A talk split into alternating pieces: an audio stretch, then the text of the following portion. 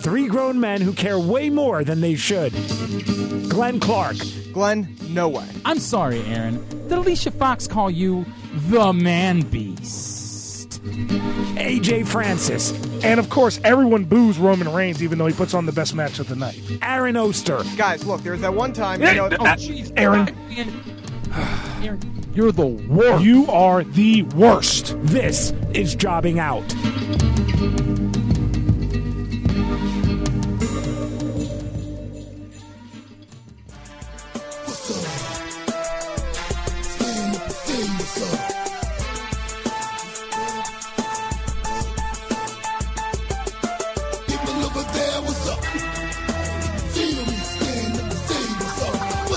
What's up?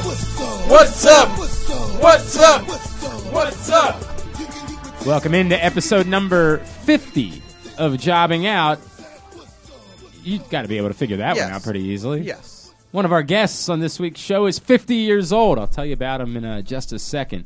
Um, no AJ, at least we're assuming no AJ for the majority of the show. We had agreed He to may, an, he may make an unannounced run in. Maybe, maybe. I'm betting against it today, and, and I'm not mad at him. Today is his sister's high school graduation, and uh, not only did he have the graduation ceremony uh, this morning, but uh, they had uh, a, family get together before he uh, heads back home.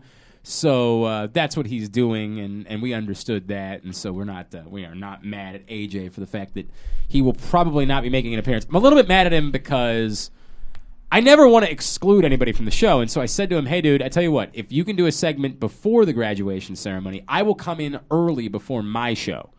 My show airs every morning at 10 a.m. I said I'll be in at 9:15. I can give you about a half an hour then um, before uh, I got to prep for my show, and we can do that." And we can get you in. You can bitch about whatever you want to bitch about. You can ask me wh- if Roman Reigns had the best match on Raw. You can do whatever you want to do. I'd probably talk about Roman Reigns for 30 minutes. Yes. And uh, and he said, "All right, yeah, yeah, yeah, I want to be a part of the show. I'll do that." I said, "God, fuck. All right, fine. I got to wake up a little bit earlier. You know what I mean? I'm not a morning person. I'm not really an anytime person anymore because I got two small kids. You know what I mean? So um, I uh, I said, "All right, I'll come in. I'll I'll do what I can do." And I get here at 9:15. I'm ready to go. I uh, hop on Skype. I call AJ, and nobody's home. I say, what the shit? And I text him. I say, hey, dude, you ready to go? I got a short amount of time here. He's like, ah, you know, uh, getting uh, everything situated at the graduation. I got to do it from there. But uh, yeah, I'm gonna make it happen. Let you know. And then 9:20, and then 9:25, and then 9:30. He did finally call me at 9:50. At 9:50, he called me. I said, dude, I've got a show to do in 10 minutes. I'm so sorry, this is not going to work. and he said, ah. And I said, if you can make it in uh, at any point in the afternoon, we'll make it happen. We'll see, but we're uh, betting against it right now. It will probably be just uh, myself, Glenn Clark, and him, Aaron Oster from the Baltimore Sun and Rolling Stone on this week's show. But we do have two great guests Yeah, we do. Uh, joining us on this week's show. Uh, both uh, uh, guys that have uh, accomplished things in the WWE in their careers, and both guys that, um, well, actually, there's not a lot similar otherwise. It's basically they couldn't be any more different. Uh, one of them is Simon Gotch, who you know is half of the Vaudevillains. Obviously, the other half has gone on to uh, just become one of my favorite people on the face of the planet. But Simon Gotch, also great, uh, also quite the performer. Simon Gotch is now with MLW, Major League Wrestling, which you can see on beIN Sports on uh, Friday nights. Correct. And we will chat with him about uh, what he's doing now with MLW, or the fact that he's just allowed to be Simon Gotch again. Yeah. Uh, because uh, WWE allowed their, uh, the trademark to expire. The other is a fascinating story PCO. Um, this is completely nonsensical, what's happened with PCO. I don't know how to explain this. Um, PCO, 50 year old guy goes through a midlife crisis and decides to become a deathmatch wrestler. fif- 50 years old, was formerly in the WWE and WCW and TNA. He's been all those Oh, yeah. companies at some point in his life. Um, you would remember him as part of the Quebecers. Uh, he was Jean Pierre Lafitte. He won a few tag team titles. Uh, was actually a hardcore champion in WCW at one point, um, and then stepped away from professional wrestling, and then showed back up again this year as like the most insane mother effer on the face of the planet, and um, turned a lot of heads down in New Orleans WrestleMania weekend. I know you saw him down there. Definitely turned my head. I did I, when his name was announced for spring break. I was like, Oh. Yeah, right. That's odd. I didn't know he was wrestling. Well, then he put out the video where he broke stuff with his hands, and then he started to beat the crap out of Walter, get beaten up by Walter, and then did moonsaults to the outside as a 300 pound 50 year old. you know that stuff. That, Yeah. that type of stuff. Um. So yeah, I, I did not see this coming, but we're going to talk to PCO. He's actually going to be down in uh, Annandale this weekend at uh, Nova Pros uh, Commonwealth Cup event. So we will talk to him about that, but we'll just talk to him about what has been an unbelievable renaissance of a career at the age of 50 is this is wild and now he's, he's gone from being completely off the face of the planet to being one of the true indie darlings in all of pro wrestling in a very short amount of time. So PCO will join us later in the show as well. Uh, Aaron, let's start this week, however, by discussing a topic that uh, has crept up on. Uh, I've been doing some interwebbing this week. Oh, look at Um, you. yeah, Actually doing I- some research for the show? Well, let's ease up on all of that. Uh, it's more I like to go see what other people are saying so that I can have an opinion because I didn't really pay attention to anything that happened in rest. That's not not fully true, but that's not that far away. I was going to say, partially true. Um, this appeared to be the week, and I would do tend to agree with this. I, I have actually had high praise, um, higher praise than I think a lot of people have had for WWE TV programming in recent weeks. I thought that it was largely good. Right. Um, I think that's what happens when you have matches that seem to matter. Right. That um, they're good matches between top stars, and they seem to have a point. They're not just happening for the sake of happening. That's a good thing for me. Um, professional wrestling to me is always going to mean more when the matches mean more. Uh, I would compare this to being a sports fan. I am more inclined to watch Game 3 of the American League Championship Series than I am to watch Game 63 of the regular season Correct. on a Wednesday night. Yes. Um, it means more. It matters. I'm Now- watching the NBA Finals, and I don't watch the NBA that yeah, much. I don't watch a ton of regular season NBA Yeah. games. Now, if there's something, if for some reason something is happening, you know, LeBron James going back to Cleveland for the first time after he went to Miami, that feels like it means something, right? Right. And so you tune in for those types of games. Perhaps there's someone who was hurt that that's making their return after a long time out. You might watch that game. Uh, a rookie who's making a debut. Uh, that happens a lot in baseball in particular. Somebody gets called up during the regular season. What was otherwise a meaningless game now feels like a game that matters. You're going to be inclined to watch. Well, in pro wrestling, it's very similar to me. I compare my pro wrestling fandom to my sports fandom. I am more interested in matches that seem to matter than I am matches that are just happening for the sake of happening. Which isn't to say that I don't watch those or that they can't be cool or fun or great matches or whatever.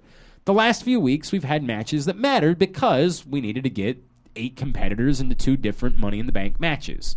So that allowed for a lot of qualifying matches, second chance matches, matches that seemed to matter There was something on the line. correct in order you know and that to me created good television. I thought the last few weeks have been good television.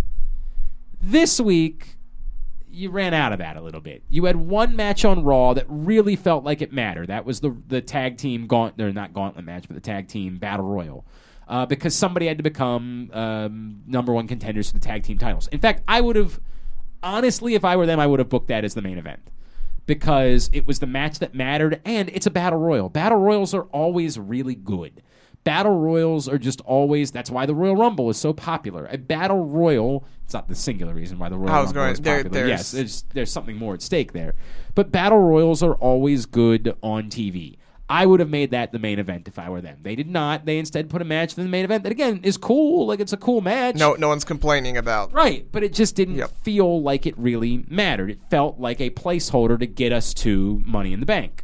Understandable. That's what they've got to do. They're still two weeks away because there's 12 weeks between pay per views at this point.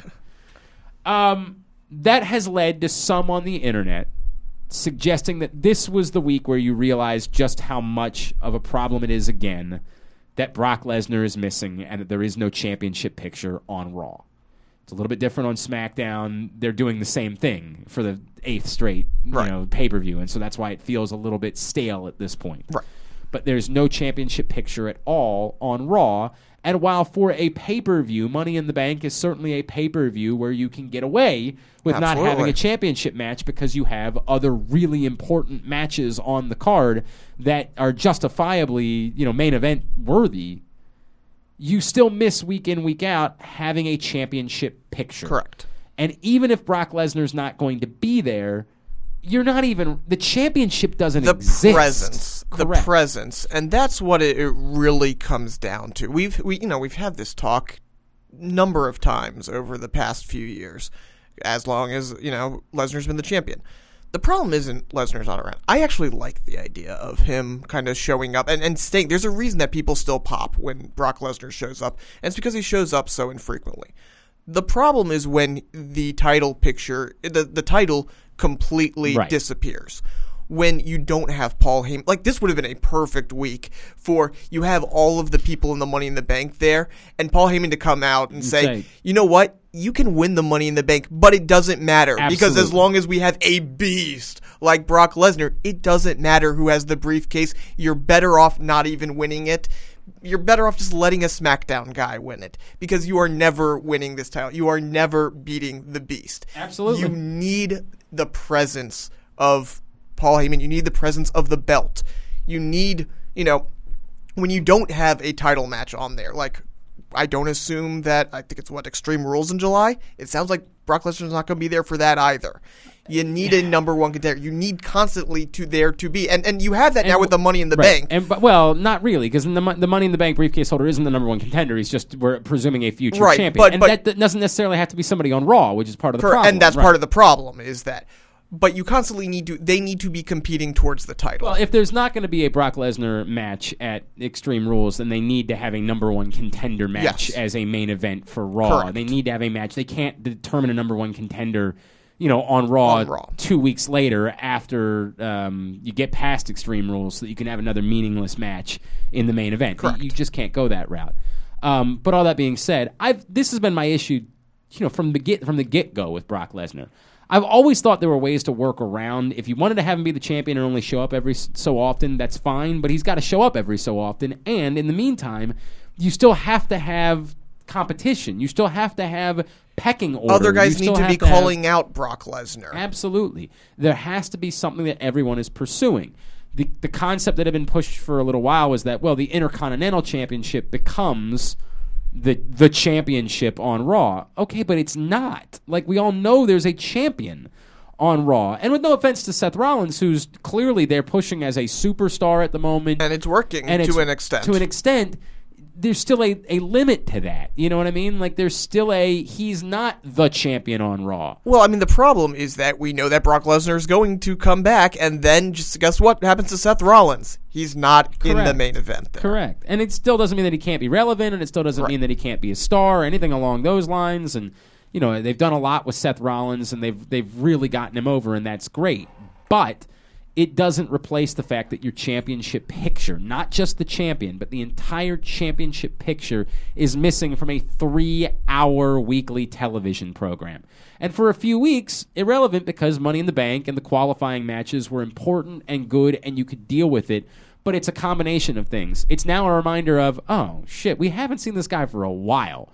There's been no references to the championship. Roman Reigns even really stopped kind of referencing it, right? Like They're, they're referencing it on the for broadcast, him. Yeah, right? on, On- the, on in the- the, broadcast, they are very yeah, push, they will much still pushing they that. will still bring it up and say he's the uncrowned champion or whatever it is, but it's very brief. And in the course of a three-hour show, your main championship should have more play than a brief mention from the broadcasters during a match. That alone is not enough to make up for it. So I didn't think that was you know those the people that had those opinions. Now, if your opinion has been that the last month has sucked, I disagree with you. I think the three weeks until now were actually largely pretty good because the wrestling was good, the matches were good, and they felt like they mattered. This was the first week where it really jumped out to me and said, oh, fuck, we are really doing this for a little while where there's not going to be a champion. And, you know, it's short of doing a championship tournament to get you between now and then, you know, like to, to Right. crown a number one contender. I, I don't know what you're doing, but the championship is really important to wrestling programming. Um, I the people who are saying that this whole month, I, I agree with them. Overall, the shows I agree, I agree have been very good, but there has been almost a sense of not necessarily purposelessness because it was just the purpose was to get to Money in the Bank, but that was it. It was just we're filling up Money in the Bank. There's no long term storylines really playing But that's out okay. here. And and I'm saying it's Money in the Bank is the the third most important pay per view of the year. Like, honest to God, I think Money in the Bank is more important than SummerSlam until I see SummerSlam. Right? Right. Like, yeah, I get it. WrestleMania is WrestleMania, and so no matter what, SummerSlam's supposed to be there. But like until I see what you're doing at SummerSlam, this has more purpose, right? Like Money in the Bank is uh, on the level of the Royal Rumble now. Um, that's how important the Money in the Bank pay per view is, and so because of the existence of Money in the Bank, completely good with everything. Right. I, I'm just saying, like, you know, we're not going to be thinking about this six months from now and being like, oh, remember that moment here, remember that moment here. I think, I think if your if your argument is I that, don't think that happens much on Raw during the course of the year, no matter well, what. no, I mean, there are moments here that's like, oh man, you know, this was cool. This started how that many, moment. How many moments in Well- calendar 2018 from Raw are you really going to remember? not many, but that's just because you know the writing generally sucks on Raw. Okay, but days. that's what I, I don't think that's all that. I'm just I, I, I'm giving I'm giving if you're saying that this past month has been not me- meaningless, but if you if you're criticizing it, that's where you're criticizing. You're not really criticizing the shows because the shows, as you said, have been pretty good. They've put on pretty good matches, and and you know if you want to, if that's what you watch wrestling for, the matches, like our friend AJ says, then you've been very happy with the past few weeks. The pro, I mean, But I even the story. I'm telling the storylines have been good. Look, I, Sami Zayn and and, and Bobby Lashley has sucked, and what they've done with Nia Jax is garbage. Fine, those two things awful. Outside of that, everything's been good. It's all working. It's all quality. Um, Rusev's red hot on SmackDown. The Miz is red hot on SmackDown. Yeah, we're kind of feeling fatigue about AJ Styles and Shinsuke Nakamura, and I hate the fact that we've gotten to that point. Though I did, I did enjoy the No, I uh, thought it was- contract right. I I, thought thought it- it was different. I thought you know finally, again, it's really weird that didn't that match or or that segment really set up to a titles can change hands on a DQ. Like that seems like where they were going for it for AJ. Like the whole segment seemed to be, oh, AJ's losing his mind right now. Yeah, like yeah. Shinsuke's really getting under his skin. Yeah, that's fine. So it's it's it was weird for a last man standing match at that, but I, I enjoyed Right. this segment. Look, I, I think that in general, programming has been good. I think this was the first week, and it's unique to. Again, there's two unique circumstances. On Raw, it's because the champion is missing. On SmackDown, it's because we are getting fatigued by the same thing over and over again, and not even necessarily by the fact that we're getting the same thing, but how it's gone about becoming the same Right. thing over and over again. If these two guys were like hot shotting the title back and forth, Or putting on five star matches each time. Oh my god! Yes. Yeah, I mean, we, it- we would feel completely different. Um, it's the non, it's multiple non finishes that have left us in a And then the one finish was in a non title match. right. You know what I mean? Like it just sort of left us in a. All right, we're doing this again. I mean, it, Okay. it, this is also a unique situation because of they never planned on this being a six week gap in between pay per views. This was supposed to have that the Baltimore Right, pay per right. view, whatever it was, ba- back Uh, payback. yeah, pay backlash, exactly. Yeah, That's exactly. why we call it what we call it. in in be in between, and that was supposed to be what happened. And we know WWE at this point they can't write six week stories. Like they they're just incapable of doing that yeah, for whatever they- reason, which is really weird. Why they couldn't have dragged out qualifying another yeah, week? well, that's right. the thing. They didn't have to have qualifying the first night after backlash Well, or I think- payback I or whatever it was smart it was. to have some, but again, you had eight spots in two matches, so you had 16 total spots up for grabs. Plus, you had you know number one contendership for tag team title. Like they, Right. they- you couldn't have dragged out all of these many. That's we're talking about like 18, 20 things that mattered that you could have dragged out over the course of Exactly. six weeks. And they didn't do that, and that's the bummer. The only thing that's left at this point is figuring out which member of the New New Day, Day. is. That's it. Um, so yeah, that's that would have been a better way to go about doing that over the span of six weeks. Is to say, hey, we're going to take this this week, this this next week, and I, I get it that you want to start branding who's in the match and you want to build graphics, and I understand all of those But things. you can do that. You get some, you know, Well, how about you don't name a number one contender for the second uh, contender for the secondary titles until two weeks out? Right. How about you don't? You know, this could have been the week where you could have determined which of the Money in the Bank qualifying match losers ends up getting a shot at at, at winning the the Intercontinental title or something like that. There are things that you could have done in order to drag it out a little bit better, so there are still meaningful things happening at this point, uh, two weeks out. Uh, you know, before next week when you get to your go home shows that all being said, I think this will forever be the problem with not having your champion around. It's the same thing we've been talking about for a long time. The question becomes are, are they learning from this and saying, we'll never do this again? Or do they think, hey, look at how great we are. We've managed to make it through despite only happening, and it's made Brock Lesnar so much more valuable for when we use him. Not next. not just. I mean, again, we we go back to the the ultimate trump card. Oh yeah, by the way, for the past year we've been doing this, and now we have the biggest TV deal we've ever had. Right, correct. Like that's Yeah, the ultimate. billion Tr- it yeah. really doesn't matter. It's it's the era of it doesn't matter. Well, I matter. ask in context. Like, do you think if Ronda Rousey were to get the belt at some point, they would do this with her?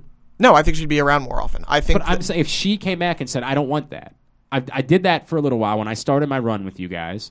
I'm a year in. I've paid my dues. oh, I'm- you're talking about okay. I mean, I, I quite frankly I'm not talking about point, right now. Oh, I, no. I expect her to get the I- belt I hear right you, now. but so I'm, sa- I'm not saying right now. I'm saying you get to a point with Ronda Rousey, say after SummerSlam next year, Okay. where she's now been around for over a year, Okay. where she's done, you know, worked a lot of shows and and she's been a good soldier in the whole thing, and now she just sort of gets to a point where she says, "Yeah, I don't feel like I have to do that anymore."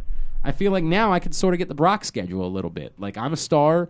I could be around when I want to be around. I might want to fight again. You know, I might want to go that route. So give me what I want.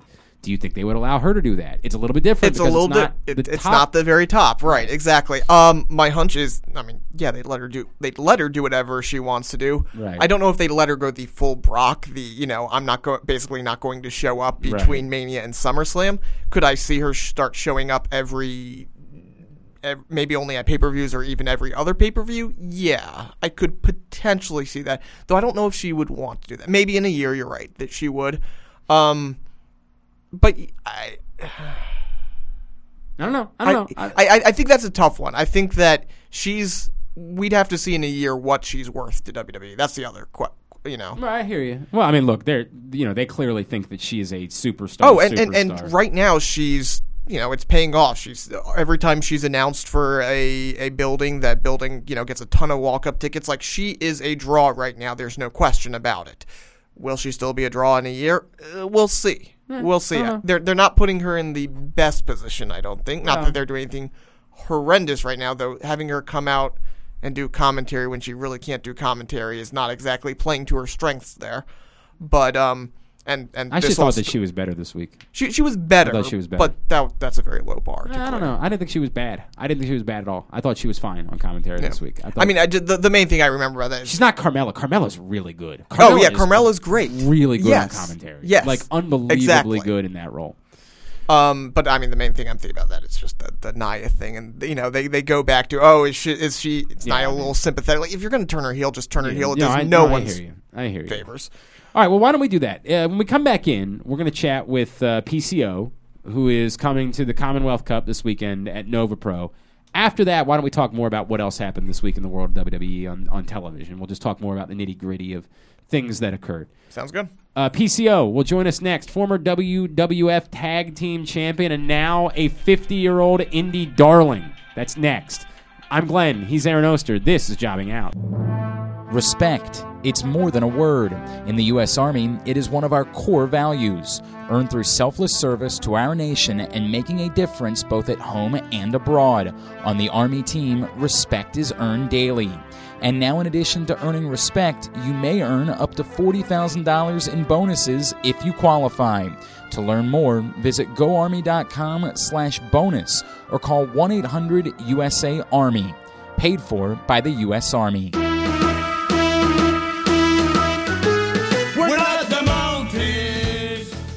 Here on Jobbing Out, Glenn Clark, Aaron Oster from the Baltimore Sun and Rolling Stone. And of course, this weekend down in Annandale, it is the Commonwealth Cup at Nova Pro Wrestling. An incredible weekend of both men's and women's matches. I mean, it is loaded cards throughout the course of the weekend. If you're a wrestling fan, you need to be in Annandale for sure this weekend. Among those on said cards, is a man who accomplished an incredible amount of things during his run, both the WWF and WCW, and now has like completely reinvented himself. He's almost a totally different dude. He's a former tag team champion as part of the Quebecers, and now you know him as PCO. And what he's doing is absolutely effing ridiculous. And he joins us here on Jobbing Out, dude. It's uh, it's Glenn and Aaron here in Baltimore. Holy crap, man! Uh, what you're doing is unreal. Thank you for taking the time to join us this week. Oh, thank you for that nice super intros. I mean, that's uh, you're right on. I mean, everything that you've said. Uh, it's uh, it's uh, it's very appropriate. I mean, uh, about the past and everything, and what's going on right now, and uh, yeah, and tomorrow night, what's coming up, and Saturday night, the big tournament. So uh, yeah, you're you're right on.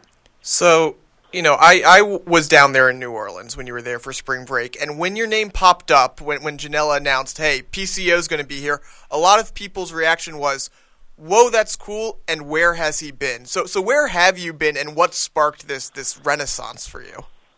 Well, uh, um, I I took some uh, some year off of the ring, not not to be off the ring, but just to uh, sharpen my craft. And uh, I was just uh, working on my Brazilian Jiu-Jitsu, working on my karate Kyokushin, and especially working out like with a different trainer.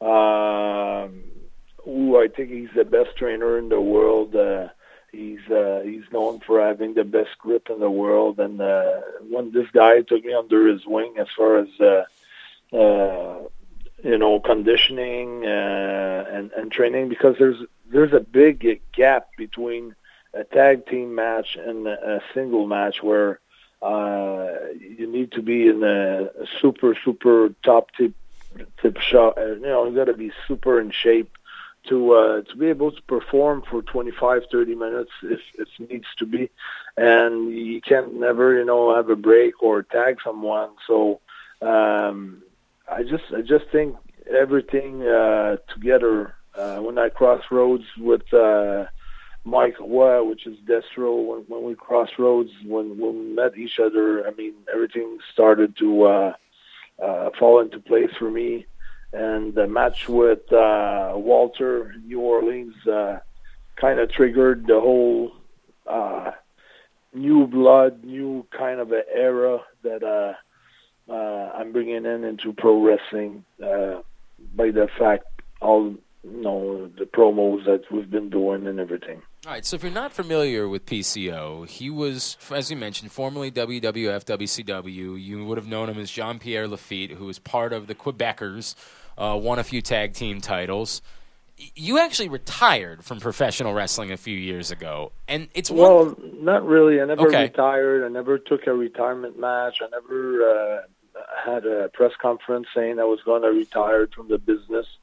It was more like uh, I've done a radio show, and I just was more like you know I'm gonna like take a break, but Okay. it was not like a retirement, an official retirement match. Okay, Uh, I never never retired really. Like I always had that dream since I was 14 years old of what I could accomplish in this business. And uh, to tell you the truth, at one point uh, maybe it was uh, hanging by a string. You know, it's like uh, it was hard to see hope.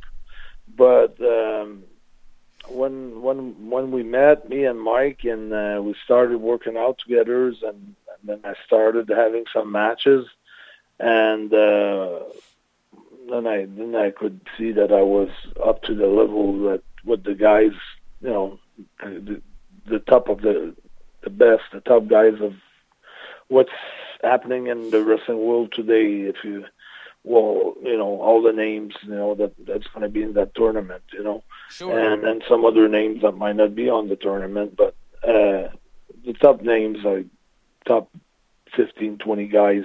Uh, just had like I just had like uh, another match with Joey Janela uh, in Jersey, uh, June second, and we totally tore the house down. I mean, uh, everything went viral on uh, social medias. I mean, everywhere on the net. Uh, went organic, went totally crazy. Uh, at one point, I threw him from the balcony downstairs, and the crowd catched him. I don't know if you saw that clip. yeah, And uh, also, he was trying to break a piece of wood over my head, and my, my head popped through that piece of wood, and I broke it in half. And uh, uh, those those two uh, parts of the matches, uh, they went really viral. That, that went all over the world and and every social platform. So um, so that that's been creating such a, a huge buzz. It's like it was a big buzz after the Walter match, which if people don't know, Walter is an Austrian guy, six four, three hundred pounds, uh, about 28, 30 years old, and uh, he's like basically one of the top uh, indie guys right now on the circuit, and uh, uh, and he's well known for for you know slapping his hands on chest you know, for his chops. Yeah. and and um, my chest turned out to be purple, black, and Yeah, it looked like hamburger all meat. kinds of color, and Yeah. uh, it's just that I kept on going, kept on going, and uh, and then when I was adding stuff like uh, springboard moonsault, uh, um, tope over the top rope, and, and things like that, and uh, people started to get behind me, and like the, the mouth started to. Uh, jaw started to drop a bit, and then people just kind of got excited towards the end of the match. And when I won the match, everybody was like shocked. You know, it was like a shock, a big shock. And um, and for the and then I had like some more matches like during the the the year that was in April. So after that, I've I've been working every weekend since then. And uh, last week, I was working Joey Janela in, in Jersey, in his hometown, and the crowd was just like on fire, like chanting PCO, PCO, PCO, and uh, it was uh, it was such an amazing night that it, uh, it topped the the match with Walter at the WrestleMania weekend. It was like a notch on top but it's hard to say it was better. But uh, compare that if you have like two children, you cannot say I like one more than the other one. They're different, but uh, it's just to me it feels like the match with Janela was like uh, another notch. Uh, bit more, a little bit of more like um, I, I do like a moonsault of the top rope, and I think uh, every time I hit the moonsault. Uh, I think people got so impressed by the height that I'm getting and uh, all the techniques that I got into that move, like that I put into the move, and uh, it creates uh, like uh, more than a buzz. It creates like uh, question marks in the in the head of, of people. Like they're starting to to ask themselves, uh, "Is this guy? Is he human? Is he Right, normal? right. What, is what is it about him that makes him so special? So let's get to that, That's then. the question Yeah. I've been asked. People's been asking on my Twitter. account. Yeah, that's and that's sort of where I wanted to go because you know when I said retirement, break, that's fine. But like, it's one thing for you to come out of this and say, "Hey, I still want to work some matches. I'm, I don't think that I'm done yet. I could, I could still go do this." It's one thing to do that. It's another thing at about 50 years old to 50 say, years old. "Yeah, I'm going to be doing the most insane things that you could possibly imagine. I'm going to be." You know, I'm not just coming out to, to work some matches and take a couple of bumps. I'm coming out here to let uh, a man rip my you know chest apart and make me look like hamburger meat. Like, why was it for you that this was what you wanted to do as you decided to come out of that break and and get back into it being essentially a full time wrestler? It's just, uh, it's just that I felt like uh, every time during my career, like if I if I, if I taken my first big break that I got in WWE, WWF, um, I had for for that break to come, had to really quit all other jobs and concentrate and believe in myself. It, it, it feels like uh, if you if you uh, if you don't believe in yourself, you you're gonna always keep like another job just in case you don't make enough money, or just in case if things don't work out the way you think they're gonna work out, and and sometimes uh, as as people get older and they have uh, kids and responsibilities, they're they're thinking uh, less of taking chances and more of uh, uh, making sure that uh, you know they're not to be in debt or uh, you know a grudge on some savings or you know not having not having enough money to pay the bills and things like that. But me, I'm the other way around. You know, it's like okay, now you know we're doing this, so let's quit everything else we're doing. Just concentrate on making the best promos that we can. Put a lot of efforts on our promos. Put a lot of efforts in the gyms.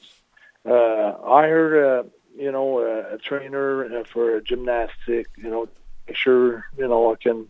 Uh, when I do something, it's just I'm not just throwing myself in the air, and if I land somewhere, I'll land somewhere. But it's there's proper like mats and physiques and lot of physiques that that are you know everything uh, is counting there, and then when I do hit a move like a moonsault, there are seven or eight uh, really technical points that are very important for for uh, being able to really hit a good one, and uh, that's why I'm getting the best coaches, the best teachers that I can get, and put all my energy on on, on this because this is the most important run of my life, and this is the most important run in the fact that this is um, who I am really, the character that I'm playing. It's really me, PCO.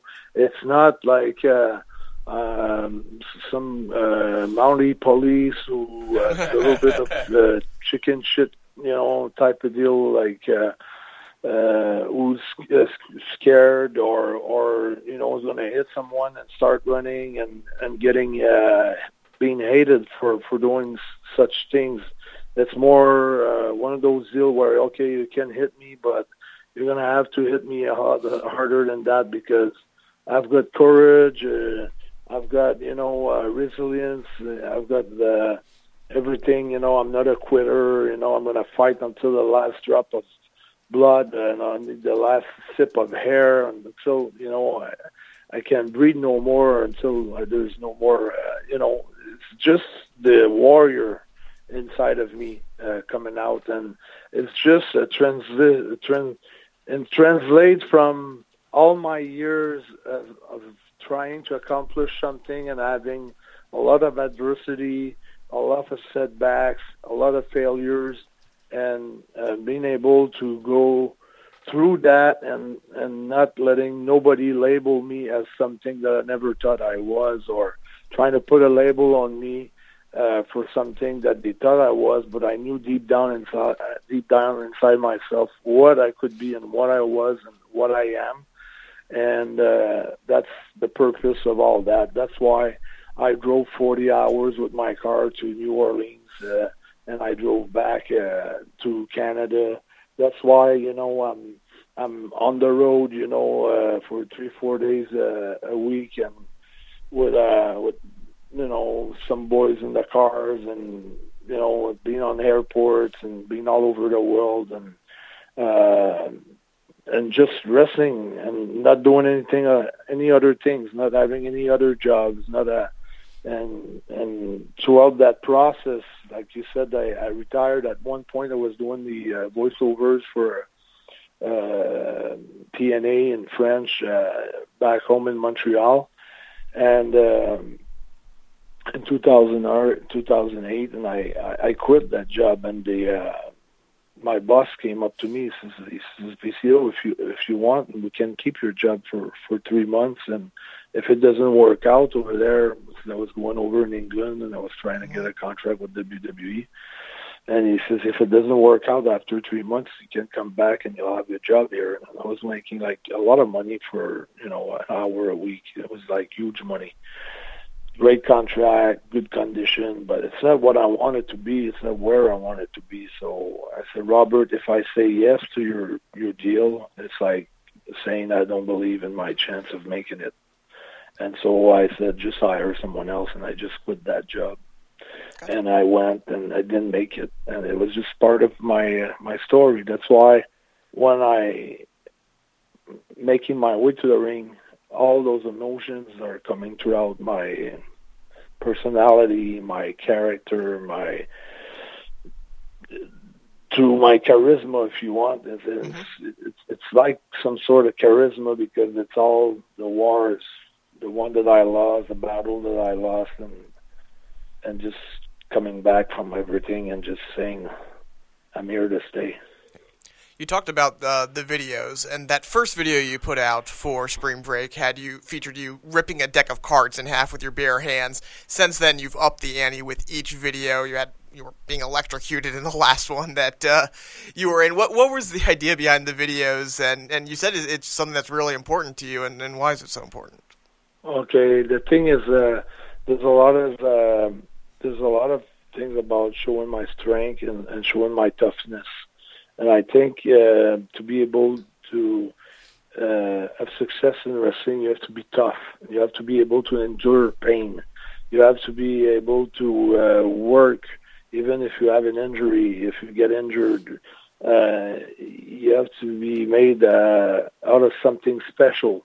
And those trainings are showing the people uh, what PCO is all about, how much pain you can endure, and it's also uh, it shows mentally what I did endure and physically what I can endure. So it goes both ways.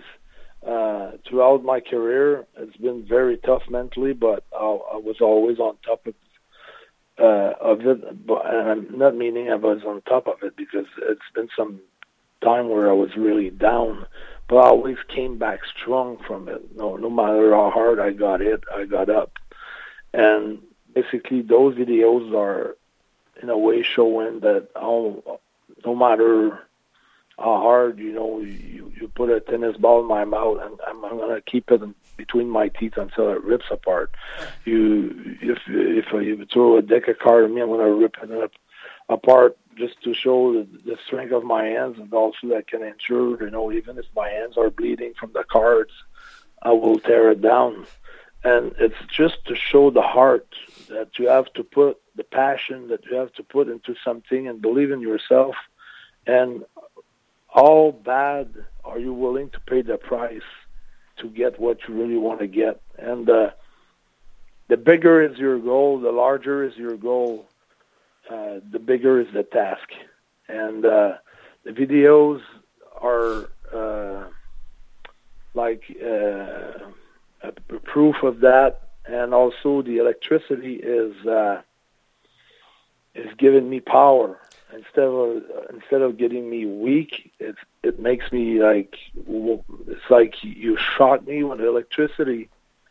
Well, it, it cranks me. You know, it gives me like I, I become mad. I become like uh, crazier. So uh, it goes the other way around. Like sometimes when you shock someone, he falls down and he's out. To me, it was the other way around. So that's the importance of the, uh, the electricity in the videos. PCO is with us here on Jobbing Out. He's going to be in Annandale this weekend for Nova Pro Wrestling's Commonwealth Cup. He's got Nick Gage in the first the king round. of ultra violence. That's Nick uh, Gage. yeah, tomorrow night. You can go to novaprowrestling.tumblr.com to find out more about an amazing event this weekend. Uh, do you have a plan, like the, a goal? I guess maybe is the better way of saying this. Now that you've you've sort of reinvented yourself, or or you know become PCO, it, it, you're still you're 50. Like, is there a goal? Is there a here's where I want to be in a year, Yeah. in two years? Is there a hey, I Of don't really know that I see myself doing this for There's five a, more? There's a plan, yeah. I wouldn't I wouldn't do that if I didn't have a goal. And I wouldn't be able to perform like this if I didn't have a goal. You know, when you're doing something just for fun, you're doing it just for fun. When you're doing something with a purpose, then the passion comes out of you.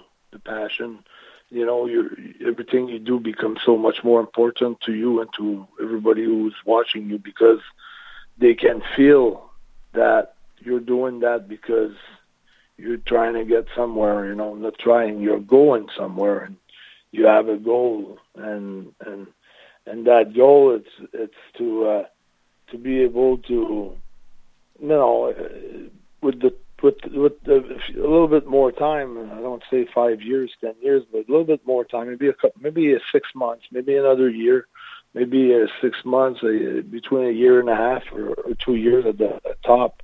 It's to uh to be able, you know, to to to draw a large crowd and to to the biggest crowd, you know, in pro wrestling. Uh, that's what you know. Destro said, you know, that's that's where he wants to.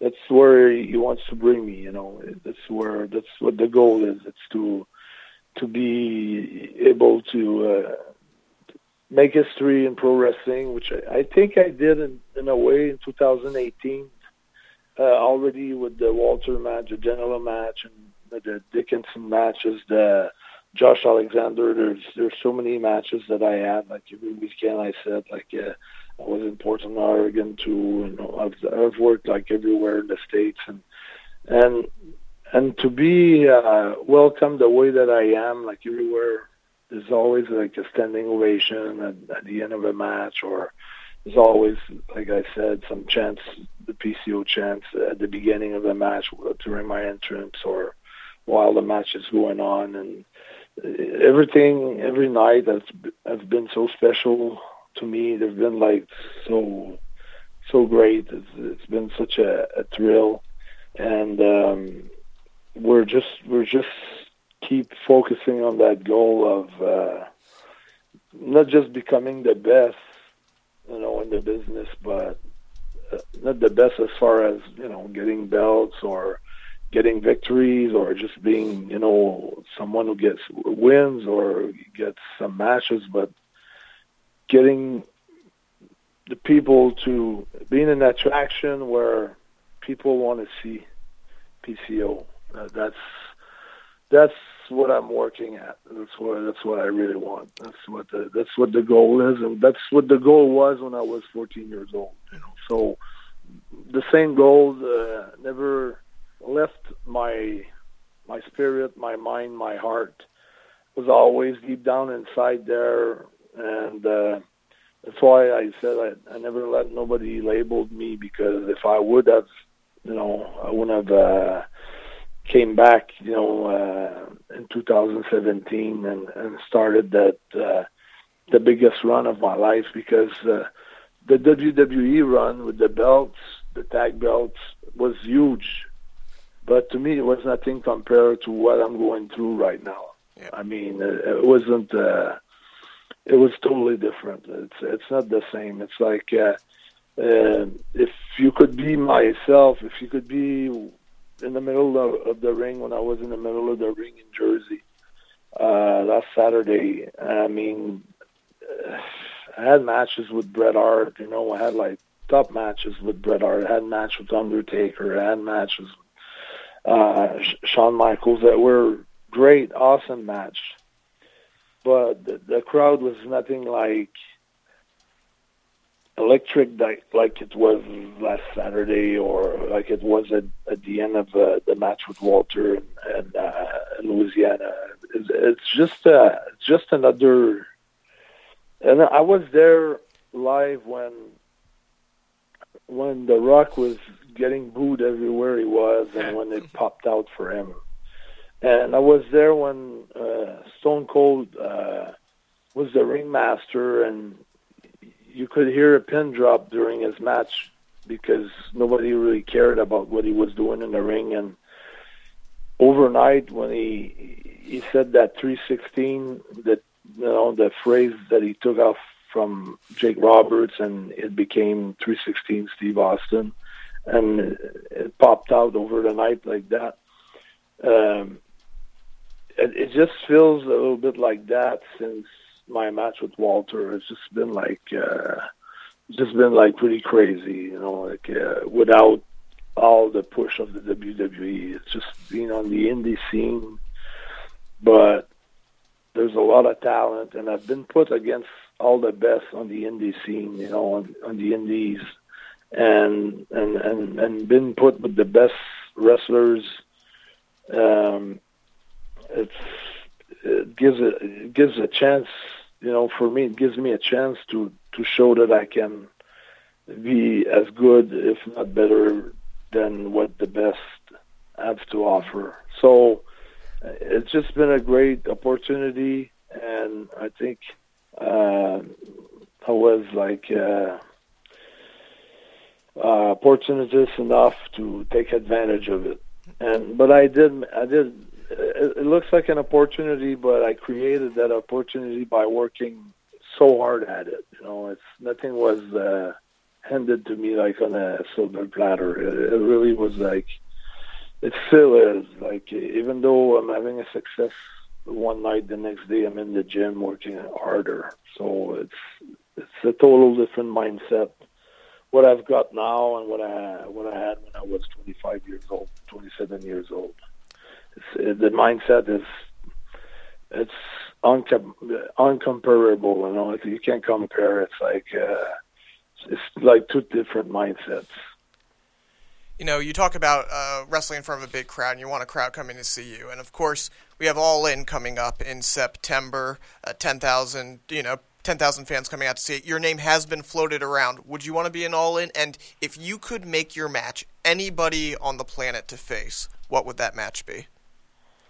Uh, for all in, if if if, if they would book me for all in, like uh, right now the way that, that everything is placed, uh, I'd go with that, uh, another match against Janela uh, because he's already booked on the card, and I don't know who he's booked against, but I think from what I saw, uh, that would be, you know, for for the Chicago market and for for all the reasons that, that I think it would be good. Me, I think me and, and Joey can tear it down uh, at All In, but there's a bunch of other names that that comes to my mind that could be great. Um, I think of Matt Riddle.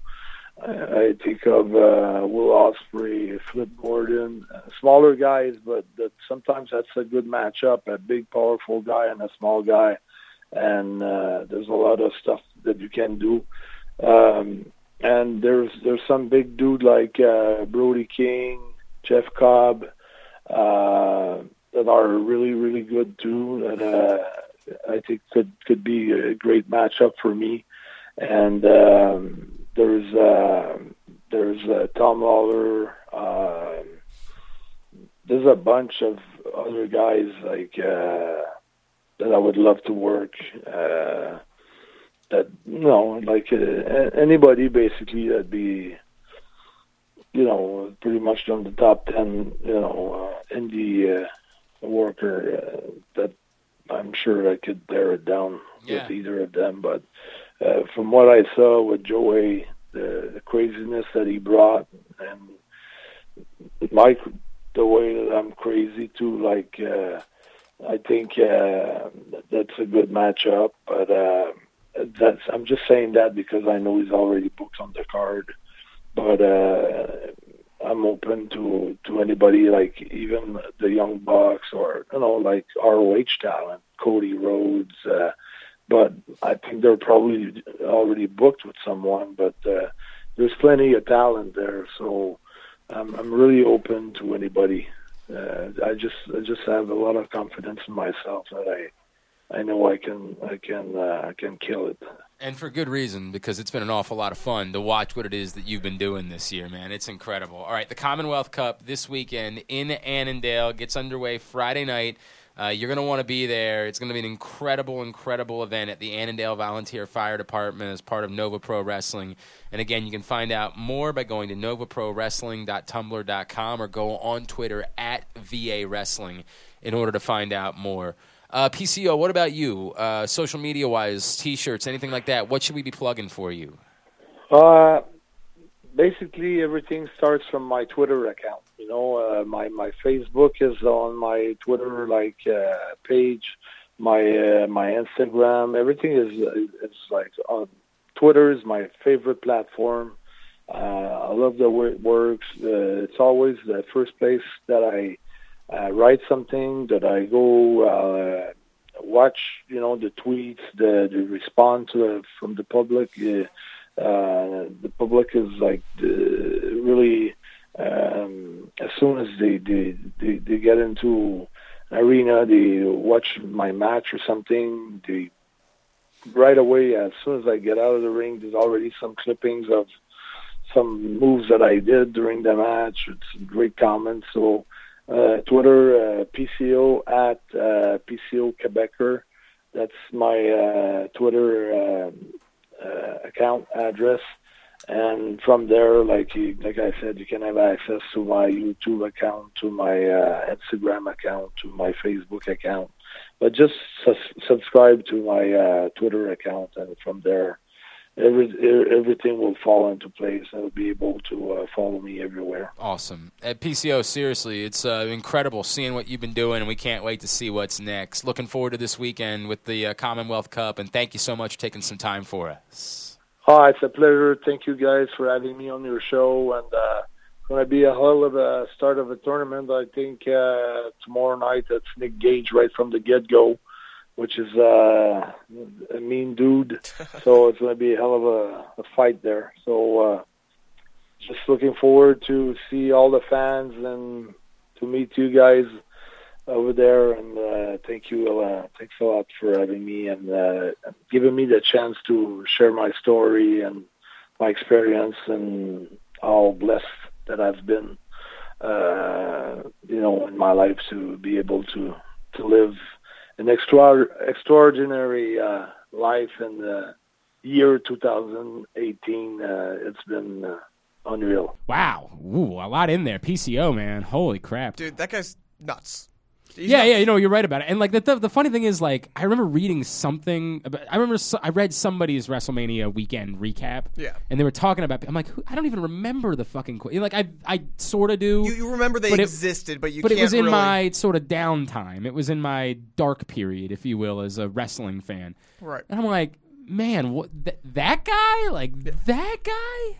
It, it's it's one of those weird things when when they were doing all the videos to hype up Spring Break, and I see uh, they just they just put it out there, Walter versus PCO. It's like, oh, Walter versus wait PCO, and Right. then I, I have to Google who's PCO, Right. and I'm like, him. Okay, what am I missing here? Yeah. There's no clearly doubt. something I was missing, and what I was missing was that there's a 50 year old willing to kill himself. I mean, look, it's obviously it's given him a career again. It's given him a, a sort of a life in pro wrestling again, and uh, it'll be a cool weekend down at uh, Nova Pro. Yep. So that's awesome stuff. All right, uh, what else do we need to cover from WWE television this week? What else do we need to get into? Um, you seemed you said that you. What did you think of the battle royal? You said you liked it. I like the. I don't know what problem you would have with the battle royal. Um, honestly, uh, one of the problems is I've never been. I love the Royal Rumble. I've never been a big battle royal. Like put them all in at the same time and throw them. I've never been a big fan of that. So, so I'm not necessarily. I think it's the- awkward. It's more awkward with tag teams. You know what I mean? Because you got to throw Yeah. them both out and the whole thing. But I have no. I, I Were you love- surprised they included Drew and Dolph Oh, for that I have 'em- seemingly no reason, just to have them lose? No, because they're a tag team. And, But they weren't. They weren't involved in that segment last week. Okay, that's fine. But they're still. They, if I'm Drew McIntyre, Authors of Zig- Pain are a, s- are a tag team, and they weren't. Well, in yeah, but they haven't really been involved. They haven't really been on the show. which is weird. Yeah, I agree with that. That part is weird. Um, if you're Drew McIntyre and Dolph Ziggler and you're on a show and there's a battle royal for tag team championships, you'd absolutely want to be in it. Um, and I thought the way they did it was fine because Yeah, they they- they- protected they did- Drew. right. right. I think there was no problem with that.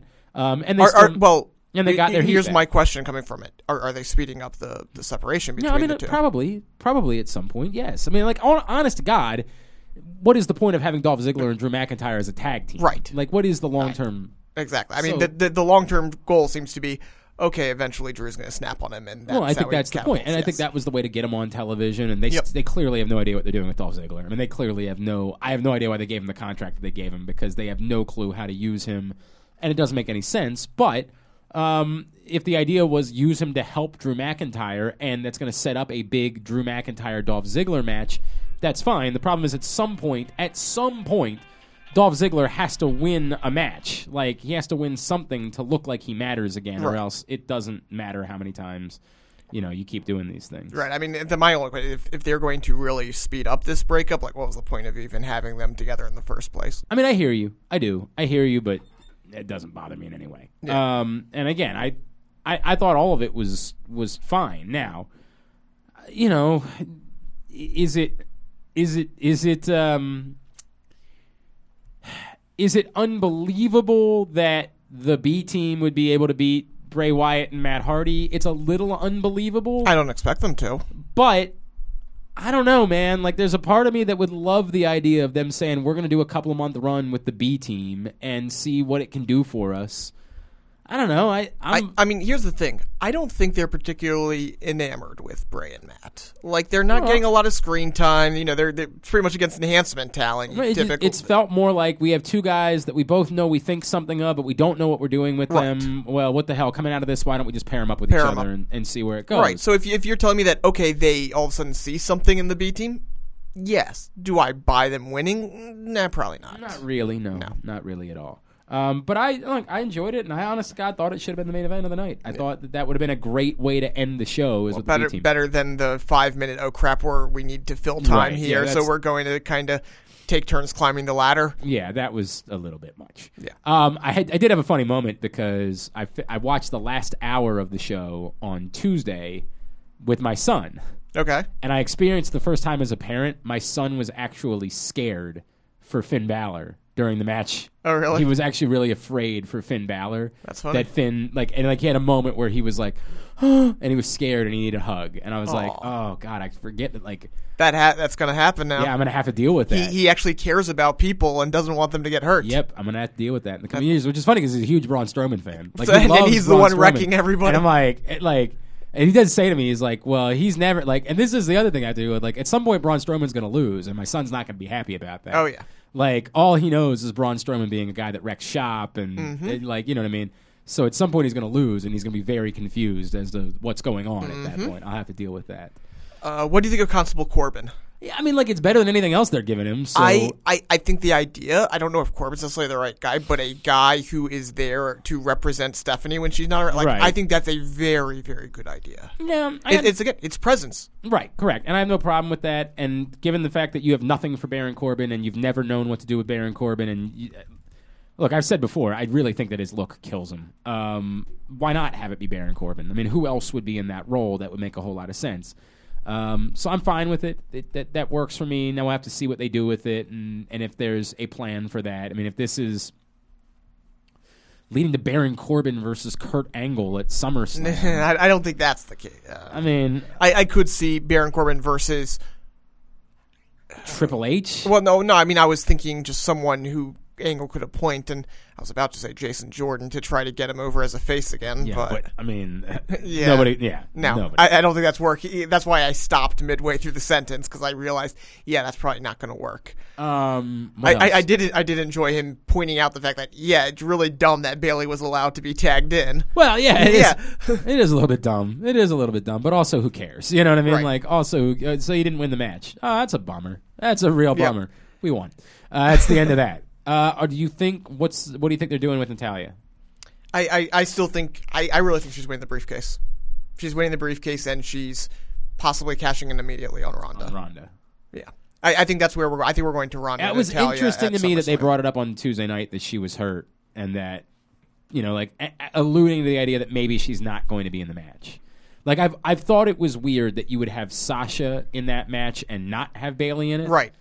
And so Could they pull Natalya and put Bayley in the place? Why why bother doing this stuff with why why bother having Natalya in the first place then? Well, it creates a scenario where she's pissed off that I she see. got removed from the match, and now it would help explain her being angry and her maybe taking her anger out on Ronda Rousey. It Right. would create a situation where, you know, like it, it would be logical for her to be angry that she was removed from a match that she thought she could compete in, and now look at what I'm going to do. Now I'm going to cost you something. Like maybe Ronda is the one on Monday night that says like you know maybe they send her out there for a match on Monday night mm-hmm. and she tries to get through it and Ronda's out there with her and Ronda sort of throws in the towel and says look you know you you just can't do this. You need to get out of the match. You can't compete on on Sunday. You need to let somebody else take that spot. And now Bayley gets moved put into that spot. And then Sunday night Natalya attacks Ronda and explains it by saying, "Hey, look, I'm pissed off that you spoke for me.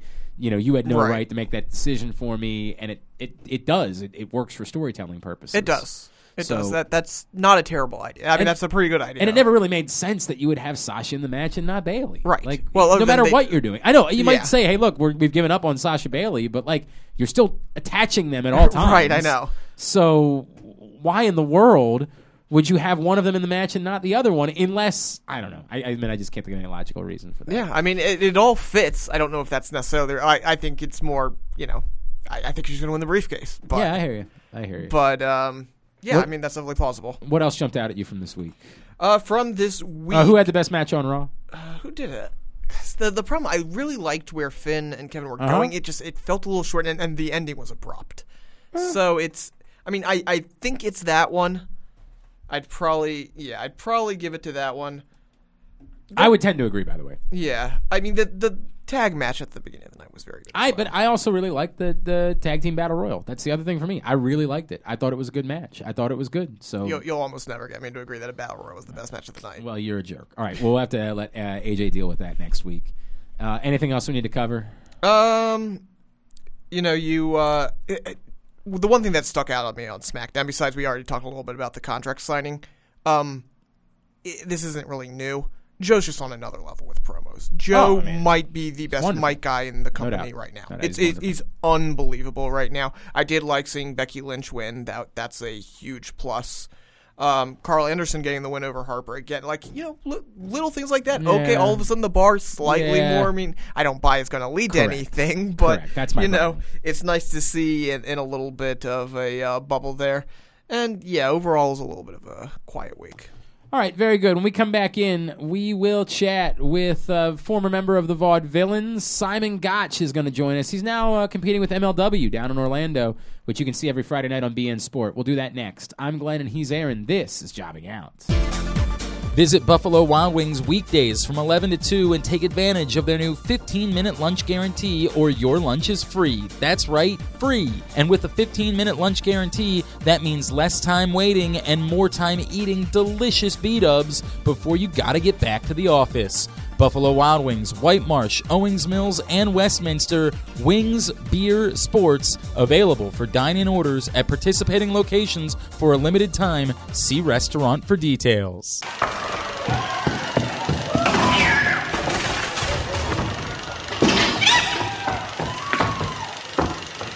Gather round, everyone, and witness the debonair devastation of such exquisite sophistication. And in English, Simon Vaudevillains!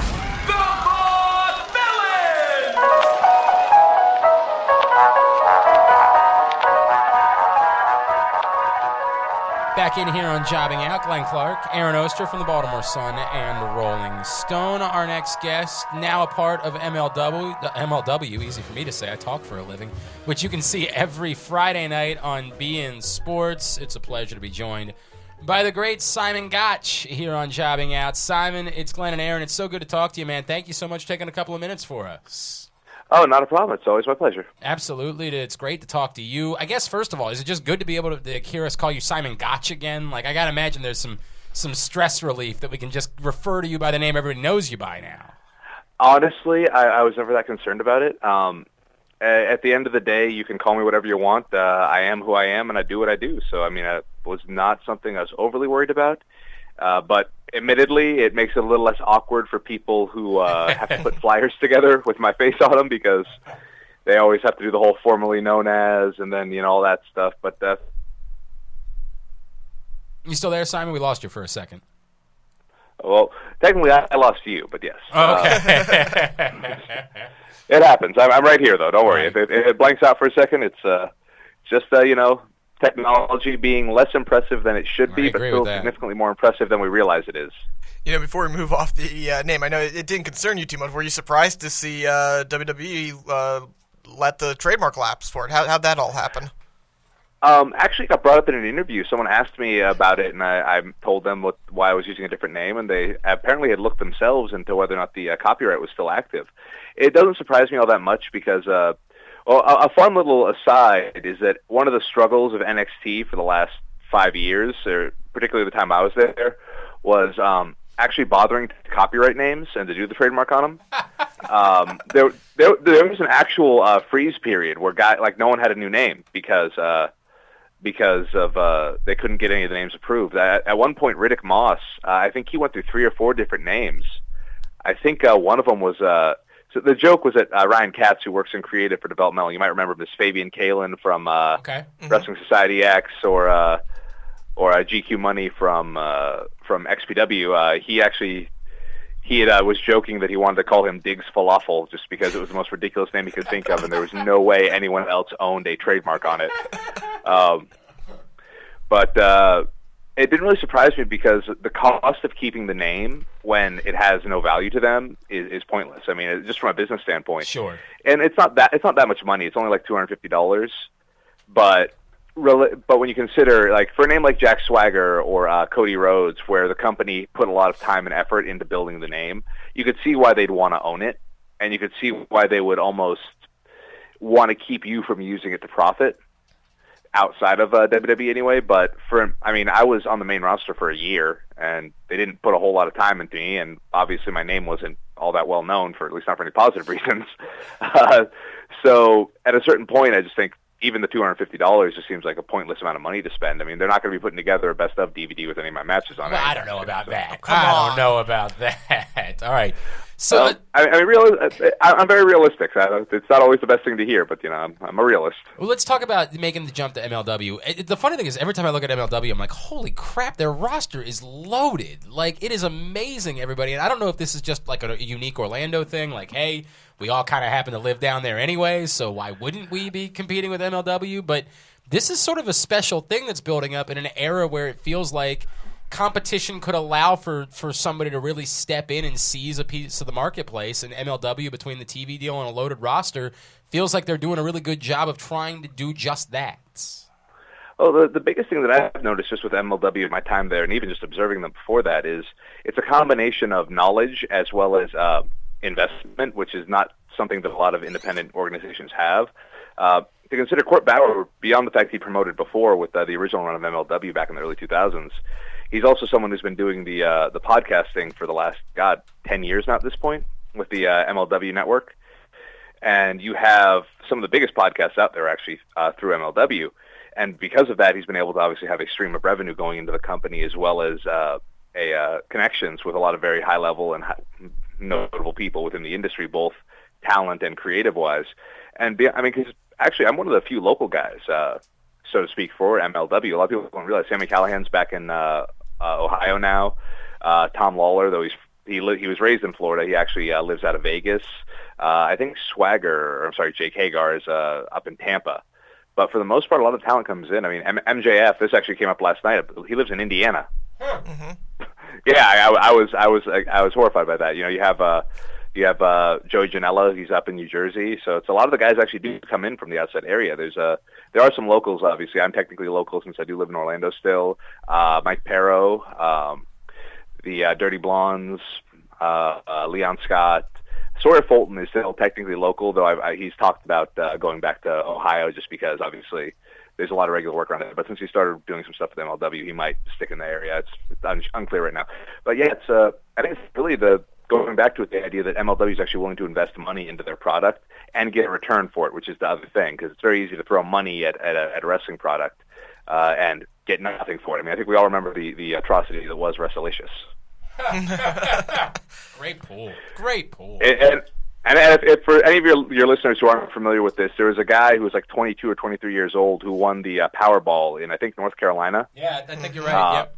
who basically got talked by Jimmy Hart into making a less entertaining version of Glow with a bunch of with like some non wrestlers and some wrestlers, and it was a unwatchable product that I think they shopped around for several years before they actually gave up on it. And moreover, uh, the one that always stood out to me was that on the actual taping, uh, Daffney Unger was Draculette, but when they did the Wrestlicious rap, which was again so just dated before it was ever recorded. Like it was, it was a throwback to the whole, you know, uh, The- the- Super Bowl shuffle ripoffs of the '80s, and, and they she'd already actually signed with TNA and had started doing the uh, the governor shtick she was doing for a while. Right. So they had to have a different woman performing as Draculette in the rap. That's great. Wow. That's Dude, great. dude, Yeah. You, you need to go on like pro wrestling Jeopardy, man. Like, holy crap! Look at your brain. Jeez. Uh, the only really, uh, the only really uh, deep cut I got besides that is I, I know the history of the WCW Monday Night Nitro name, and it originally had nothing to do with wrestling. Wait, wait, wait. let- let's hear yeah, this. I don't know this at all. So TNT used to have a show called TNT's Friday Night Nitro, and what it was was a block of like two or three low grade, cheaply purchased B action movies, stuff like uh, American Kickboxer one and two. Okay. Which I like to mention those two movies because the first movie is literally called American Kickboxer one. That's and then there's right American there. Kickboxer. Oh, oh yeah, they they already knew there was going to be a part two, and then there's American Kickboxer two, and the movies have nothing to do with each other, and they have no one. They share no cast members. The most notable thing I think about American Kickboxer one is the guy that played Tackleberry in the in the uh, Police Academy movies is the bad guy. All right.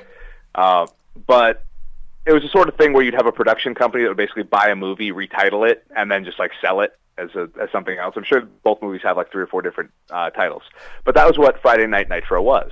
Eventually, they moved Friday TNT's Friday Night Nitro to Mondays, and it was TNT's Monday Night Nitro, and it's the same format.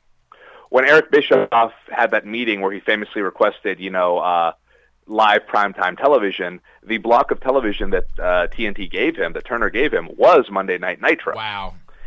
But they just changed it to WCW's Monday Night Nitro, and the whole opening with the fire and all that stuff.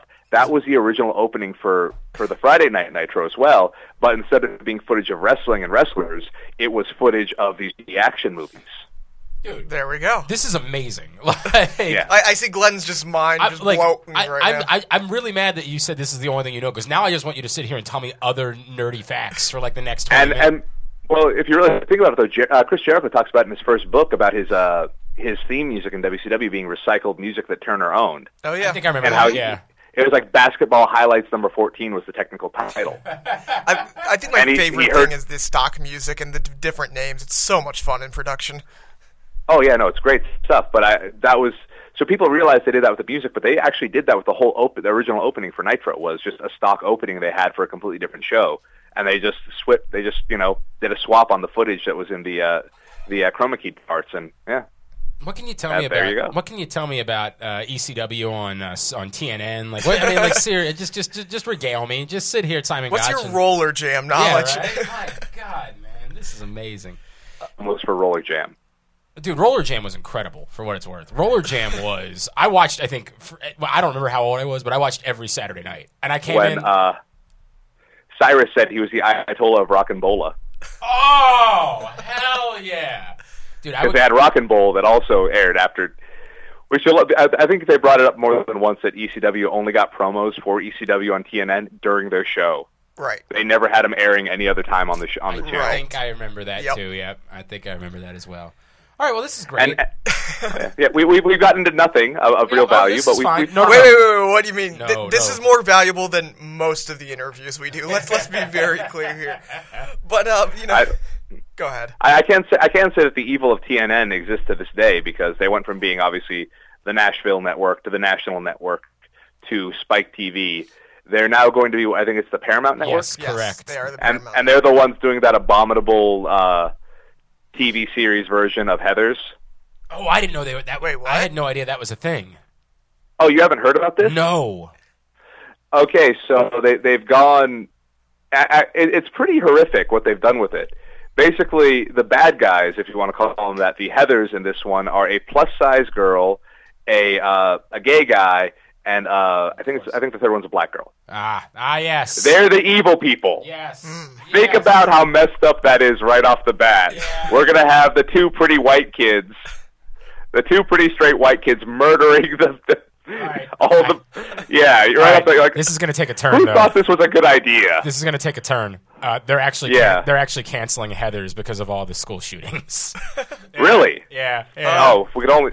Thankfully, thankfully, they, Oh God. All right. well, you know what? It's some time. ideas are so bad that yeah, it, you, you need any sort of excuse you can to. It uh, might get not really have them. anything at all to do with school shootings. No, it might but- just be the most convenient excuse in the history of all time. Okay, what what Oh, can yeah. we say that doesn't make it look bad? Oh, thank you. There we go. We'll, we'll use that as an excuse. Yeah. God, that's awful. Um, boy, I don't know where Well, to go let's from reset. here. Simon yeah, Gotch I, is I was with us going. here I was going to say. Out. Speaking of things that are just all over the place, the MLW roster is kind of Yes. uh, all over. Like just a really wild collection. Like, what's that locker room like, and how much fun is it to be in? Oh, it's it's a lot of fun. I mean, and again, it's it's a lot of guys I've worked with before in various places, uh, or people I've known for a long time, or people I've actually just wrestled in the last year that I've. Uh, uh, actually, Leon Scott, I've I've known for like at this point, uh, 15 years. I met him back in like '06, so I guess maybe more like more like 12 years.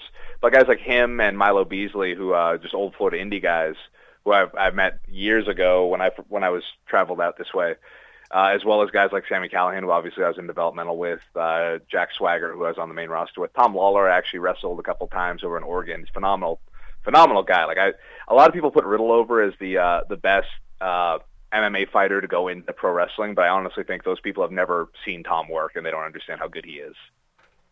You um, you need to answer something for me, and and I know you don't know the answer, but you're the best hope I'm going to get. Why is it that, for whatever reason, tag teams from NXT seem to not be able to work at the main roster level? Why? What's what is it that individual Oh, it's the women's revolution. Is that what it is? Yeah, if you consider the time the tag teams started uh, floundering was right around the time of the women's revolution. And what happened was they went from where they were giving uh, basically a single segment to the, the women's division uh, every night to where it started being two or three. Wow. And the, where they took the time from was uh, the tag team division. Uh, traditionally, there were three gimmick matches in pro wrestling. If you go back to the history of pro wrestling, you have the tag team match, the women's match, or the midgets. That's why if you look at the way a lot of women's matches were structured, particularly um, right up until the uh, early 2000s, a lot of the catfighting stuff, Yeah. the reason it was done that way was because it was a gimmick match. It wasn't meant to be viewed the same way that a traditional uh, men's wrestling match was viewed. It was meant to be, you know, something visually very different. The same way a tag team match was visually very different than a singles match, ideally at least. And my personal theory is that because if you notice, right around the time that uh, the women's revolution starts happening, you go from you see that shift in the amount of time given to it versus uh, given to the tag teams. And that's when you all of a sudden start seeing one tag team angle on TV, and that's it. It's whoever's going after the title, and that's the only thing you see. Wow. There are no other tag team angles going on. Um, so I think that has a lot to do with it. Because again, if you look at like the Ascension did a great did great work in uh, Yeah. NXT, and they got brought up to the main roster, seldom used. You had good tag teams on the main roster already. The Usos have been doing amazing work in the last year No question. and those and it was again they went from where they were basically you know they were selling t-shirts and kids liked them because they were colorful and they did the face paint and the haka and all that to where when you let them get real because i mean you people forget that you know they're, they're a couple of gangster bros uh, from the bay area you know they're not they don't mess around. Like those guys are they're cool dudes don't get me wrong i love the usos they're they're they're the best but people forget how rough those guys you know the stuff they've seen. It's like it's not all it's not all that pretty. So they were even being limited in what they were allowed to do. You had the Lucha Dragons who weren't getting a whole lot of time on TV. I mean, you had Kalisto as the U.S. champion while he was in the tag team, It's true. like It's stuff true. like stuff Yeah. like that, where they were they they had so limited the time tag teams got on TV. And tag team match, I mean, to have a, a decent tag team match, you need a minimum 15 minutes. You can't really do a three minute tag match and have it be any good because you're trying to feature four guys, tell a story, and have an interesting finish in in you know in three to five minutes, and it's not going to happen. You're I, I I think if you look back at the uh, was it the 12 man tag they did at WrestleMania 28?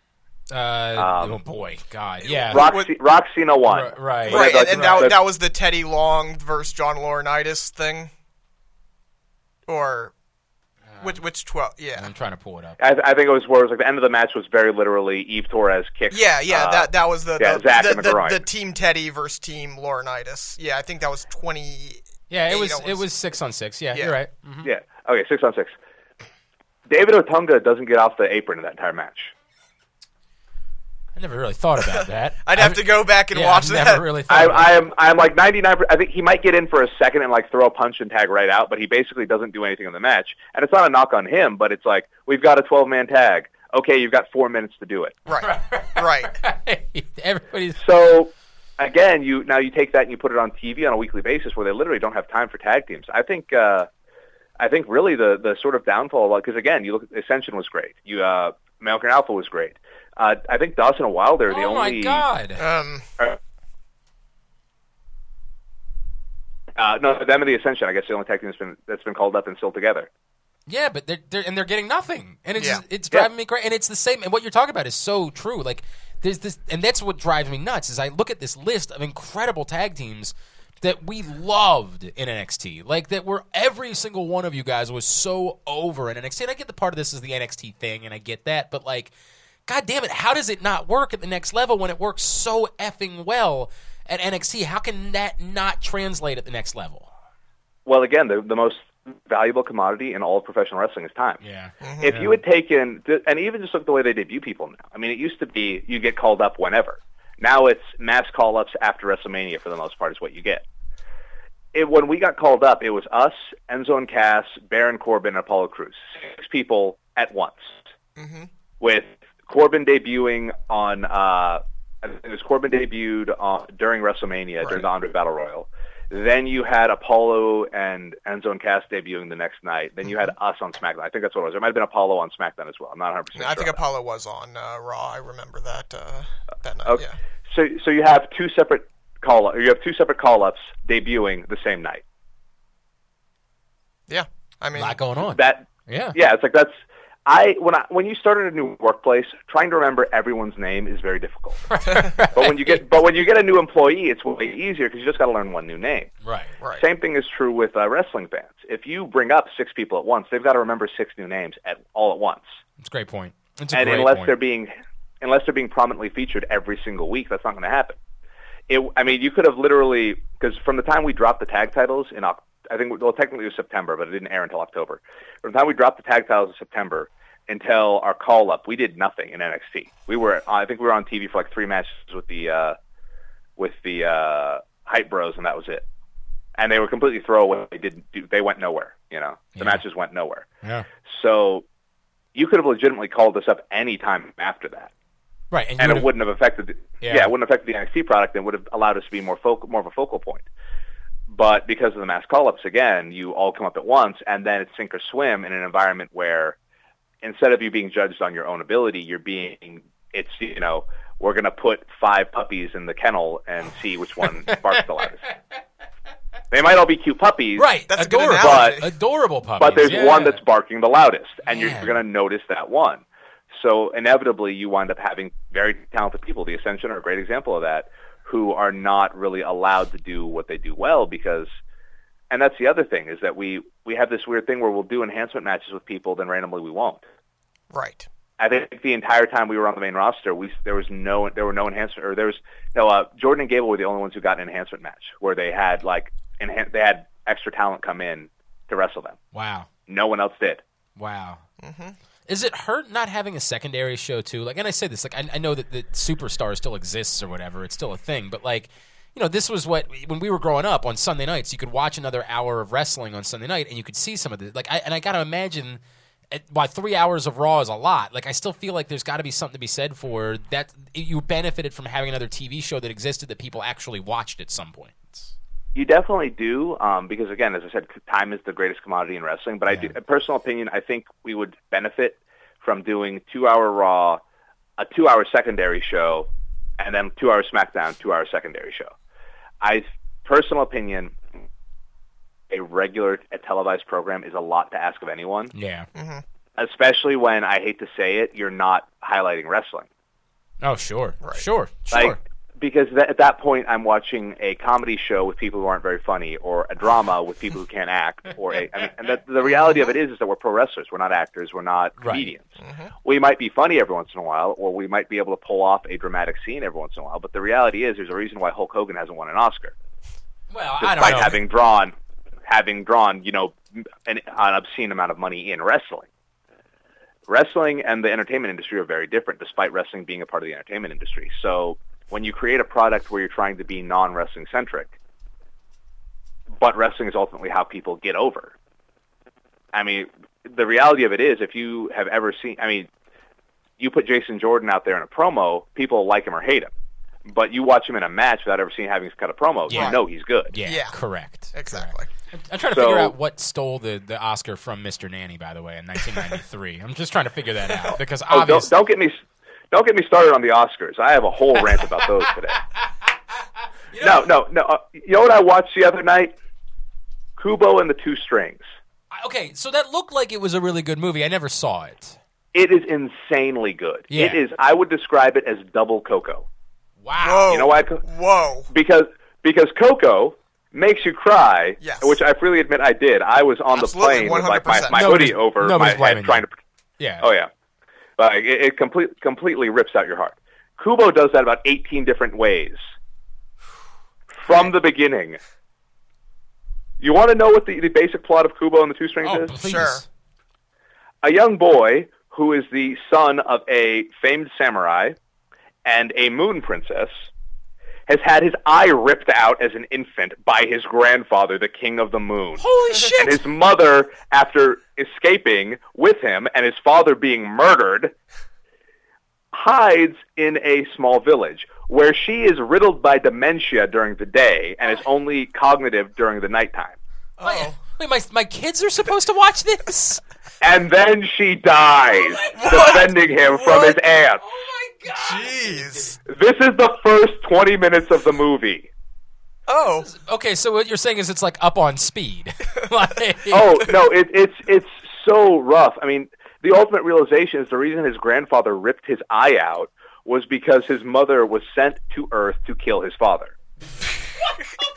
and when she, and the, the whole story is she looked into his father's eyes and saw love, and that was what made her not want to kill him.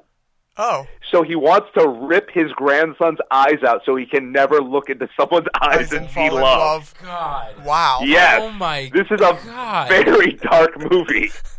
And it's amazing and beautiful. And you know what it lost to at the Oscars? Uh, oh God, I don't want to. Zootopia. Oh God. Oh. Yeah.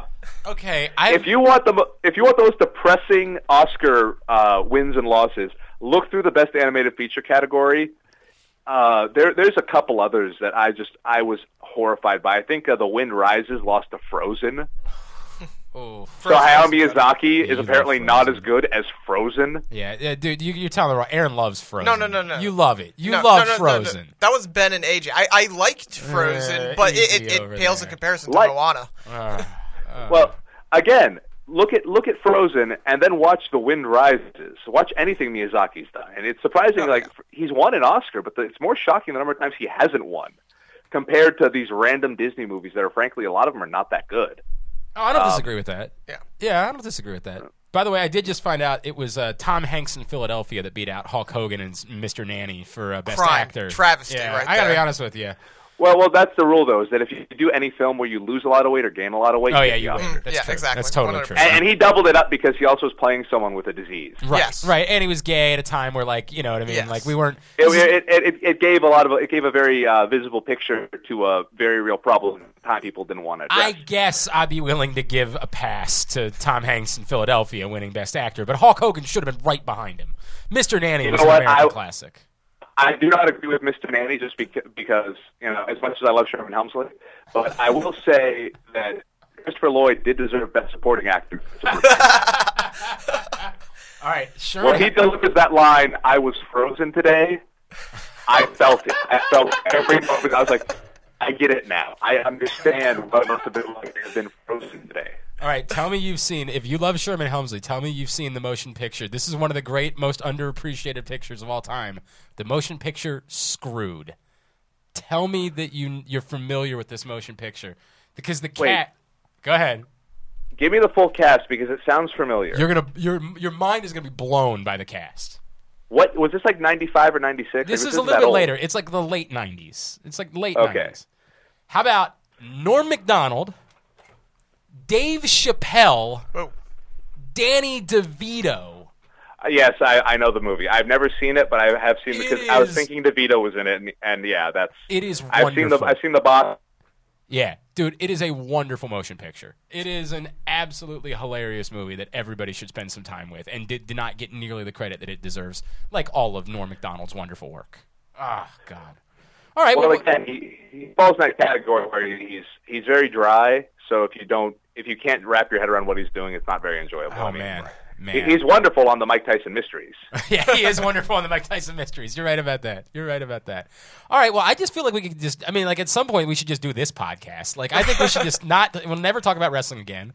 We can just sit around and do this podcast with you forever, if if that's all right. Like we can Ev- just. Every time I've done a podcast, I, I get a message from the person I do it with, and they will ask me if I've ever contemplated doing my own podcast.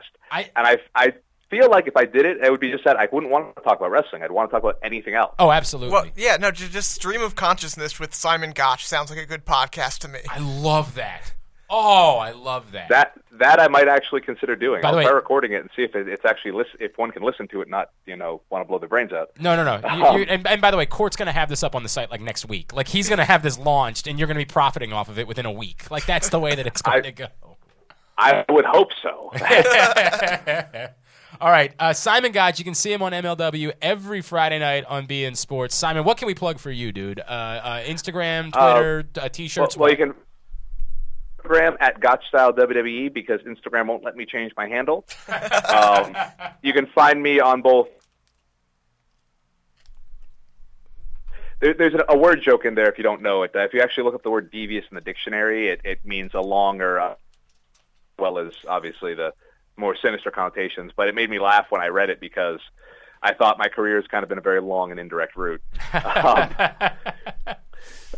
uh, you can also you can find my pro wrestling tees store. Uh, obviously, it's pro wrestling tees slash Simon Says. Um, yeah, there's some wonderful T-shirts up there from some great artists. If you're familiar with Redneck Kung Fu, uh, Juan of the Dead, John David Guerra, um, Mustachosaurus, gentleman who cosplays at me at various WWE events in Japan. uh, oh no, he's uh, he's a legit animator. Like he he works on. Uh, I, who of- is is who did the? Um, I'm, I'm at Devious Journey right now on Twitter. Who did your your profile picture? Oh God! Oh, now I'm gonna feel bad because I can't remember his name. Um, he's the British guy who does photography for uh, for. Uh,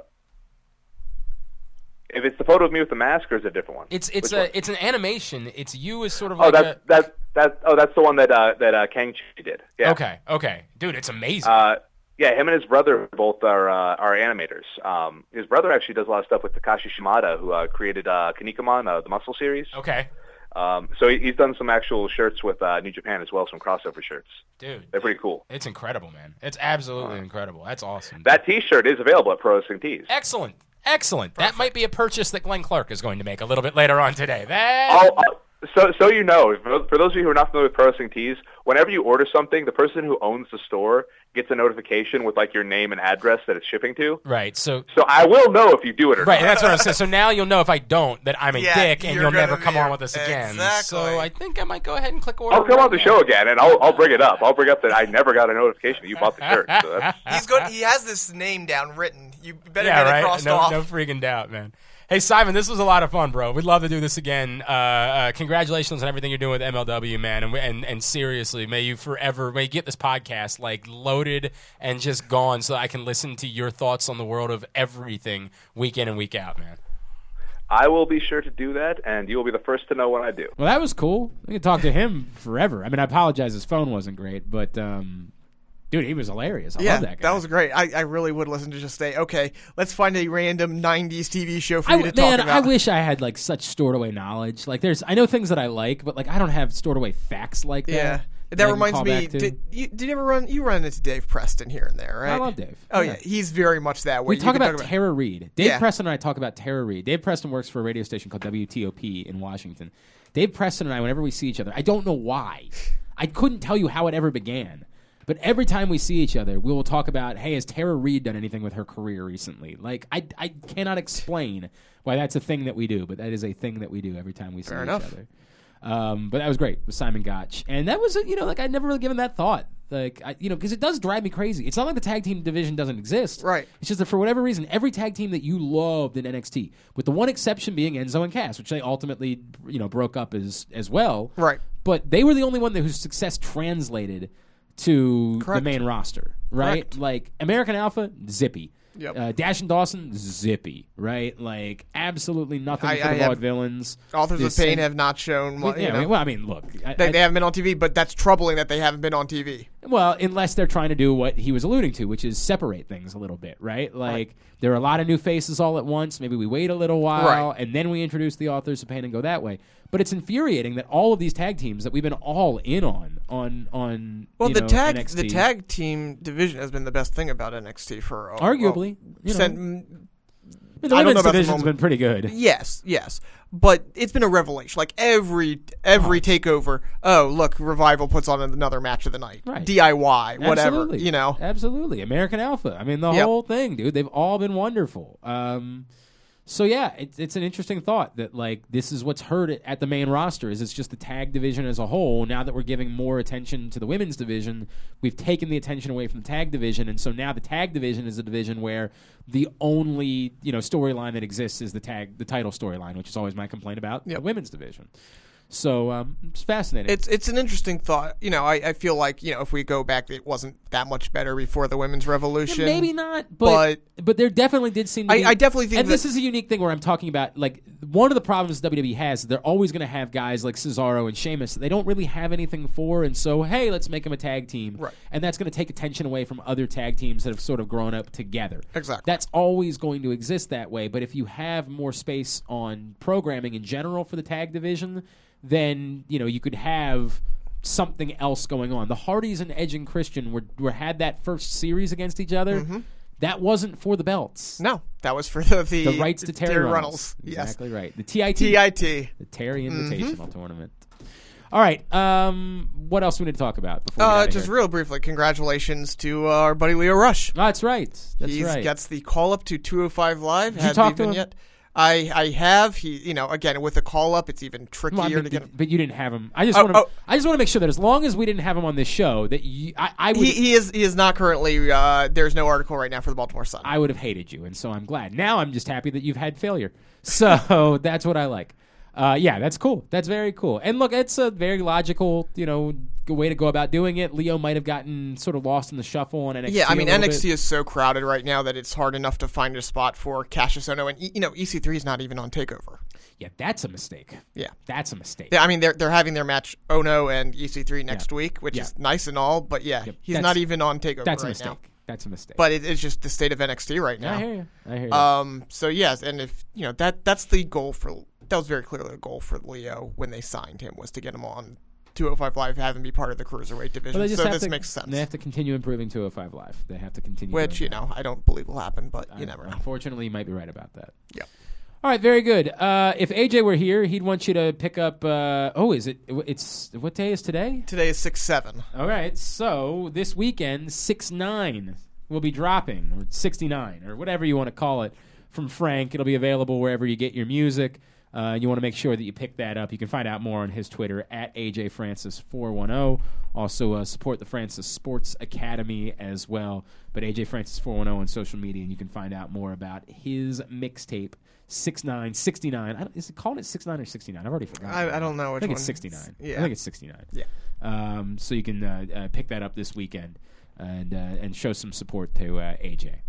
Aaron, you're on Twitter. At the AO Stir. The show's on Twitter. At Jobbing Out Show. Uh, our email? Jobbing Out Show at gmail.com. Baltimore Sun and Rolling Stone. You know, I, I'm still trying to get in touch with Lio. I You ha- son of a bitch. I'm, I'm going to keep trying that. Uh, without barring that, I am planning on going to. Uh, I'm, I'm hoping to go down to Nova Pro this weekend. Obviously, go down support him. Three different shows on two days. They have a Friday night, a Saturday afternoon, and then a Saturday Yeah, night it's show. be a wild weekend. So uh, I'm, I'm hoping to talk to you know a few people down there and hopefully get something up for that. Yeah, no doubt. All right, very cool.